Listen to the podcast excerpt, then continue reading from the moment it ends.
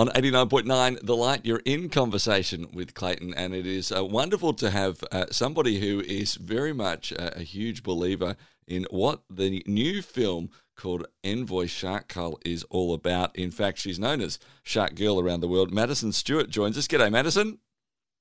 Hello. It's great to be able to have a chat to you, um, and I especially like that. Um, you know, you, you've got this Shark girl sort of title, and it doesn't matter, you know, how old you get now. You're always going to get to have the girl part of it too, which is awesome, right? Oh, thanks for reminding me. I feel like it's a name I'm never going to live down, but it's okay. Let, us actually talk about that quite seriously. Um, uh, clearly, there was a you've got a love of sharks. When most people would say, "Whoa, whoa, whoa, whoa, whoa," I've, I've got a fear of sharks. Where did that come from? How, how early in your childhood did that actually first start appearing? Honestly so early. When I was a little kid, I'd watch horror movies and I'd like root for the monster. So I've always loved things that people are scared of, and it was just like a natural step to fall in love with sharks. My dad and I grew up diving with sharks. It was like our favorite animal, so it started from really young. Yeah. Uh, now you, you say that. Where, where did you grow up? I actually grew up on the Gold Coast of Australia. Yeah. And so, as you, you said, diving with sharks, so was it a deliberate thing that you were looking to dive with sharks, or you happened to be diving and they just happened yeah. to be around? No, it was it was it was deliberate. Good luck explaining that to everybody at my school. Oh my gosh, that was fun. But yeah, it was deliberate. Like me and Dad would travel places that we knew that we'd be able to get in the water with sharks.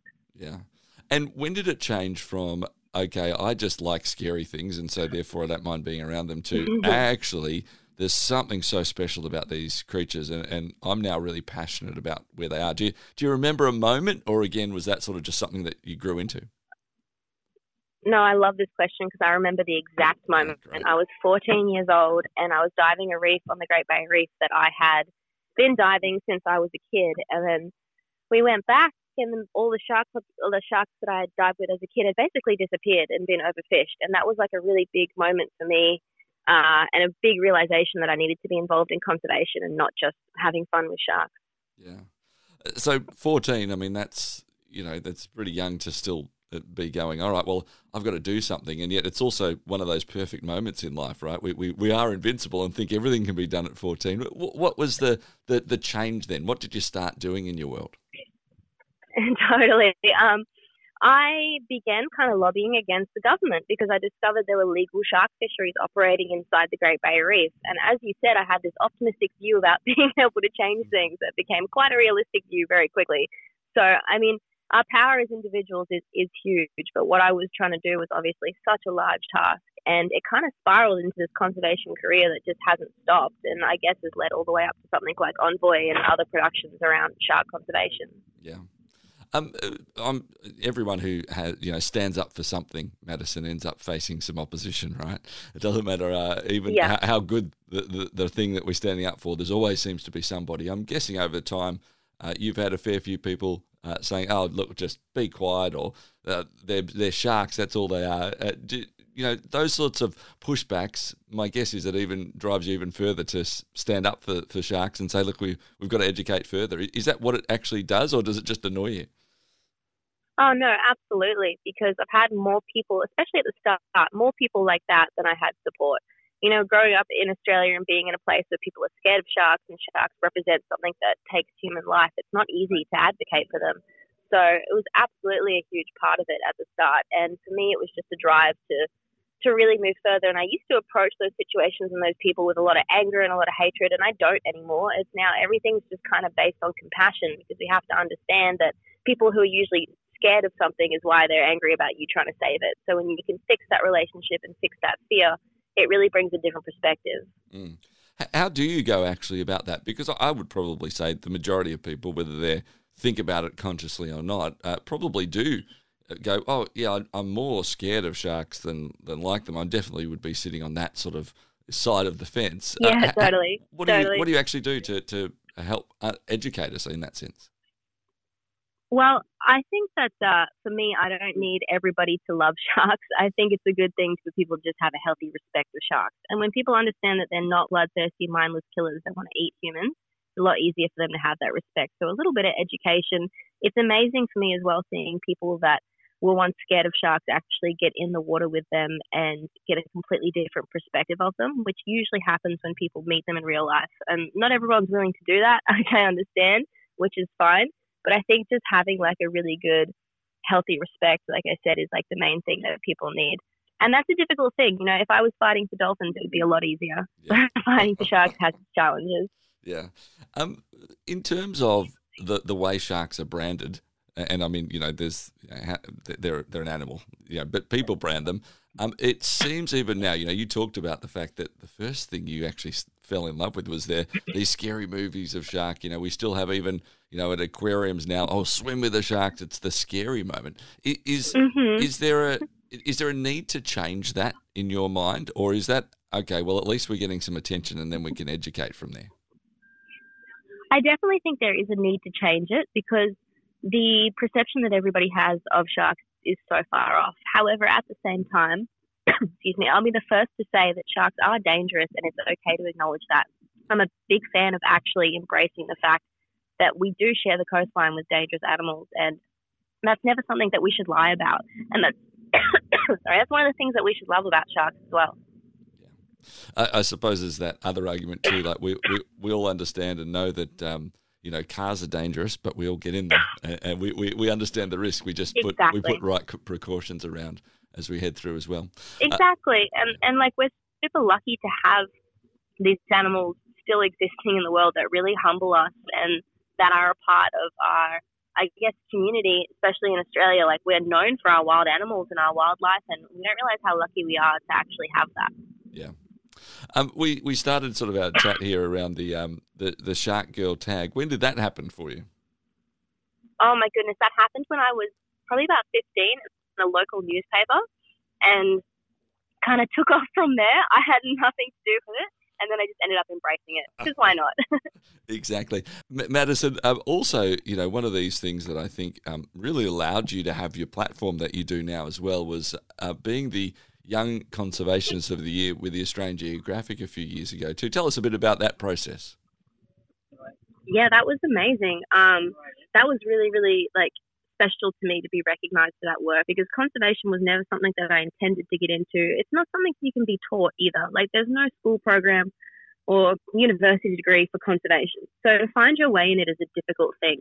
To be recognised for that was really awesome. And then I ended up actually getting a grant from Australian Geographic after that, which I used to start one of my conservation projects. So it was it was a great great occurrence, and it was a real honour for me. Yeah, just wonderful. We're going to be back with Maddison Stewart in a couple of moments' time uh, to hear a bit about some of the, the conservation work that she is doing. And also, as we talk a bit more deeply about this film, this new film, uh, Envoy Shark Cull, and uh, talk about the impact that uh, Maddison believes this this documentary really can have into our world. That's on the way next year on 89.9 The Light. In conversation with Clayton. On 89.9 The Light, you're in conversation with Clayton and Maddison Stewart. We've been talking a bit about the fact that, uh, you know, she was called Shark Girl all those years ago and is still an absolute advocate for sharks. And our understanding uh, about, you know, not being as scared as we are and, in fact, starting to look after the sharks uh, that are especially all around our coastline here in Australia. Um, Maddison, this new film, Envoy Shark Cull, is out. You know, it's got some big names in it. Uh, you know, not least of which, you know, Eric Bana narrates it. Layne Beachley's in there, and you're in there as well. Tell us, you know, the reason that you're a part of it, and also uh, what you think really can be achieved through something like this. I'm a part of it because it's an issue that we have to start talking about it is such an amazing film. It's the first time that a film has been done on this thing that occurs off our coastline every day that we don't even realize is happening and most people aren't even aware of. So it was super exciting that a professional film crew came to document and make a documentary about something that we've all known about, us in the shark world have all known about since we were young. So for me, it was finally a chance to like have that topic seen by people everywhere. And I'm like super stoked that it's coming out and people are going to get to see it. Yeah. I know that one of the things that you've done over the, the different years has been, you know, to go and actually talk to those people who are doing the, the, the culling of sharks and these sort of things. It's not that you're just doing it from a distance. You've gone and talked to them and, and chatted to them. Yeah. What what do you see yeah. the solutions are? Is there a is there a middle ground here where we can have win wins with people, or are you see it more as a well, no, we actually need to just go a whole way and and stop this completely. Yes, such a good question. So I think the biggest bit of confusion that occurs when you talk about someone like myself that cares about sharks is that I don't care about humans. But the opposite is true. People like myself that know the shark control program, which is the focus of the film, we actually know how ineffective it is. And that's the main reason that we want it to end. I personally do want to see stronger measures to protect people from sharks along our coastline. I want to see shark education being brought into schools. I want to see people safe when they go into the ocean, as safe as possible. But I know that the methods we have in place right now that are run by the Australian government are not effective and they're really just a smokescreen. So I think the only solution is to have something that actually works in place and to not just have things that are there because they look good on paper, basically. Yeah. Can, for someone who hasn't seen the film as yet, can you give us a, a brief synopsis? What, what, sort of things do you mean when you say it's not, not being effective, and, and what's it trying to achieve in the first place? Absolutely. So for more than 30 years now, we've had nets and drum lines, which are baited hooks off the coast of Australia, and they're there for bather protection. So basically, the goal of this equipment is to kill and cull sharks. The reason it's ineffective is because attacks still occurred at beaches with these things. You can't stop the whole population of sharks from existing by having these in place. They don't catch the animals that happen to be there on the day that might attack people. They also catch a huge amount of bycatch, like manta rays, turtles, dolphins, even whales get entangled in the nets. And a lot of the catch that's caught in them is actually caught leaving the beachside, heading back out to sea. There is a whole array of issues with this program that is like gone into in depth within the film. But basically, the number one thing people need to know is that it's kind of a publicity stunt to make tourists feel safer at the beach, but it's not keeping anyone safe. Yeah. And my understanding is that there's actually newer, better technological methods and all sorts of things that could be actually be put in place. Yeah, there's there's great alternatives. They're um, they've been using alternatives in other countries as well. One of my favorite ones is shark spotters. So they have people in towers, and they're usually retired people that are just volunteers that love the job. And when they see a shark, they ring the alarm, and everybody gets out of the water and waits for it to pass. There's another one which is an amazing kelp barrier. So sharks won't actually swim through a kelp forest. So they've made an artificial one, and it's actually like a full block one thing people don't realize about the nets is that they only go for 120 meters on like a four kilometer beach. So the kelp barrier is actually a really, really cool and far more effective method to protect people as well. Yeah, and and a natural aspect of the environment too, much more than say the yep. nets. Yeah. yeah. Um, yeah. Also, as we, we look forward, um, Maddison, you know, this is uh, your life's work now, and, and you know it seems like it's going to be for a, a while forward as we, we go into it. Um, what do you hope that as somebody watches this documentary, that they actually walk away with? Um, is it that they uh, yeah. Uh, just understand more? Is it that there's an action that they take? What, what is it that you hope for?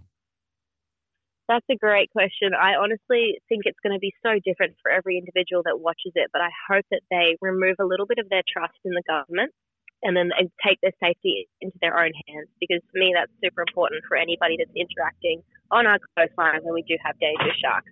The other thing I'd love them to take away from it is a desire to advocate for a better method to protect people and something that doesn't harm as much marine life.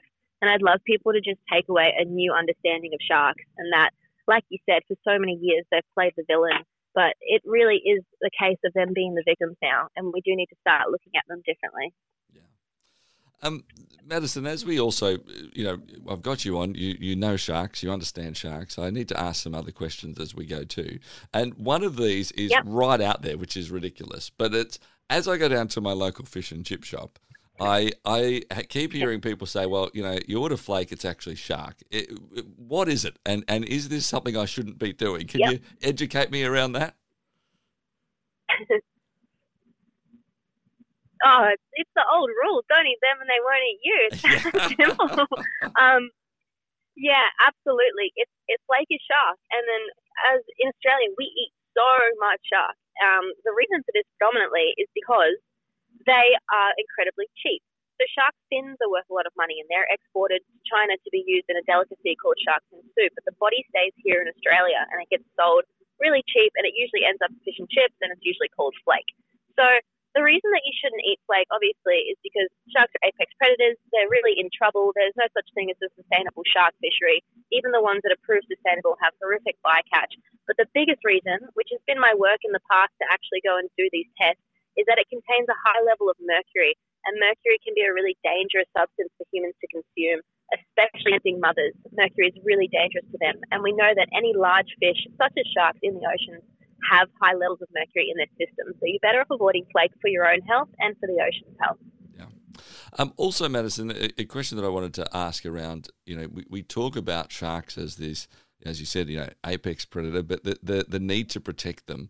Um, often, often we, we look at this the other way around. We go, well, hold on, whoever's at the top of the this food chain, as it were, we don't need to protect. They, they can protect themselves. Um, can you give us actually yeah. some some of the numbers, some of the reasons that we actually should be looking at protecting our shark species? Yeah, absolutely. So because they're at the top of the food chain, there's relatively few of them naturally. So they are really at risk. As well as that, they're not like fish where they lay thousands of eggs. Sharks are really slow breeders. Sometimes they're taking up to 25 years before they even have baby sharks. And then it can be like such a long, slow process. So they are really susceptible to fishing pressure. I think the biggest thing we need to take into our minds as well is the fact that sharks have been neglected and overfished for so many years because people don't really care about them. And that's honestly been the biggest thing that's happened to them. People not wanting to advocate for sharks the way they do other animals has been their biggest downfall. Uh, so about 12 deaths on average occur from shark attacks worldwide a year, but humans kill more than 100 million sharks a year. So that's probably the most shocking statistic that I have for you. Yeah. Um, and you know, final sort of questions as we, we wrap up here, but to try and really understand this perspective more, I, I, remember a study that was done. I think it was over in you know one of the, the big parks in America, you know, Yosemite or something like that, and they'd they'd taken the wolves away. You know, they went well. These ones they're, they're killing yep. the animals and whatever, and they they realised that actually there was this massive effect on the entire ecosystem because they were keeping things at bay and whatever else, and, and the reintroduction of these a few wolves meant there was a massive change.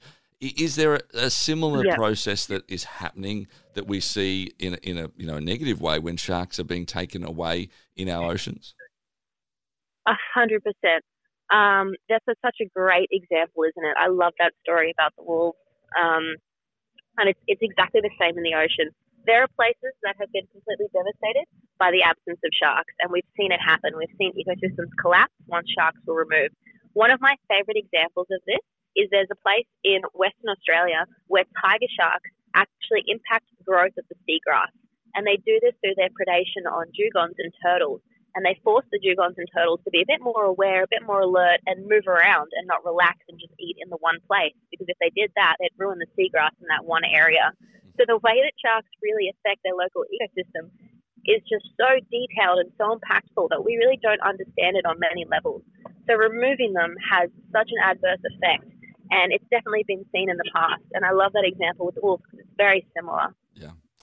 Um, so, final thing for me, Maddison. Obviously, you're encouraging people to watch this film, you know, Envoy Shark, but Envoy Shark Cull. But um, maybe there's a family who's listening right now and go, you know what, Maddison's really inspired us to to get a bit more involved and understanding. What should we do? Should we just be sending the kids straight down to the beach and get in the ocean, or like what should I be doing if we want to understand a bit more about this and and you know really, um, I suppose, educate ourselves more as a family? Well, first of all, thank you. Second of all, there's so much you can do, and please try and remember that you don't have to jump in the water with a great white in order to be a shark advocate. Some of us just do it for fun because we're a little crazy, but there's also so many ways. And then actually, the reason that we make things like Envoy Shark Cull, and the reason I do what I do is so that I can have general members of the public on side doing things to help sharks as well. Like the whole purpose of us raising awareness is so that people can use their individual power to help the cause. So there is so much you can do. I'd suggest people to either follow my socials or check out my website. And I actually have like a bunch of small films that I've made about all the causes and about things like flake and mercury and flake. So there's all these different little tools out there that you can use to learn more. And then who knows, maybe you have a really specific skill that can be used in conservation and you can help the cause. So for anybody that wants to get more involved, the information is out there. We're out there. Everybody in Envoy Shark Cull in the film has a non-profit or, or you know a cause or information in social media. So we're ready to have more people join the fight for sharks. Excellent. Maddison, it's been wonderful having a chat to you. Um, and uh, for we haven't said this, but we're actually uh, speaking to you while you, you're driving around the streets in Indonesia. So it's wonderful that we've had the opportunity to even even be have this conversation. We wish you all the best with the work that you're doing, and obviously with this film, uh, Envoy Shark Cull, uh, at the moment as well. Thanks again Thank for you your time. Thank you so much. No worries. Thank you. Maddison Stewart, my guest here on 89.9 The Light.